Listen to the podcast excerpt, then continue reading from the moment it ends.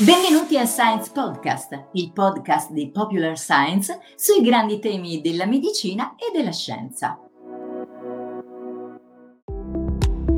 Professoressa Prignano, lei è stata moderatrice del simposio Guselkumab nella psoriasi e nell'artrite psoriasica che si è tenuto in occasione del congresso SIDEMAST. Nel corso del simposio abbiamo assistito ad una lettura sulla disease modification legata al ruolo delle TRM e alla loro inibizione da parte dei farmaci anti-interleuchina 23, farmaci come appunto Guselkumab. Qual è la sua opinione in merito a questo concetto?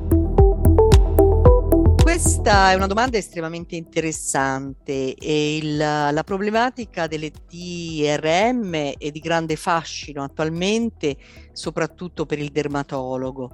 Soprattutto per il dermatologo perché queste cellule sono uh, delle cellule residenti nel tessuto uh, e sono distinte, sono diverse geneticamente rispetto ad altre cellule T. Ce ne sono tantissime, se ne, se ne stima una percentuale altissima nei vari organi ed apparati ma quello che le caratterizza, quello che le rende particolarmente interessanti, oltre a questa loro stabilità che gli anglosassoni definiscono homing, cioè lo stare bene in un contesto tissutale ben preciso e specifico, è l'espressione da parte di queste TRM di molti cluster, di molti eh, antigeni di superficie proprio specifici dell'homing e ehm, sono molto interessanti perché sono dotate di memoria, sono cellule dotate di memoria, vale a dire mantengono a lungo termine la memoria immunologica. Pazienti affetti da psoriasi con una patologia cronica importante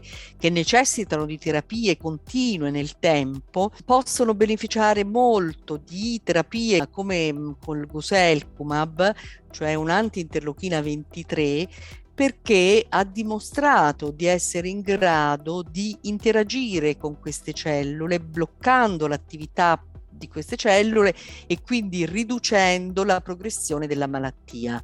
Abbiamo dei solidi dati al riguardo e quindi il trattamento con Guselkumab troverebbe giustificazione evitando la progressione della malattia, cioè e, e questo è un dato di non poco conto nelle patologie croniche cutanee. Questo sappiamo ad oggi con l'uso di Guselkumab, verosimilmente anche altri antinterleuchine 23 saranno in grado di fare lo stesso stesso, ma questo ce la dimostreranno i dati futuri. A presto con un prossimo appuntamento con Science Podcast, il podcast di Popular Science sui grandi temi della medicina e della scienza.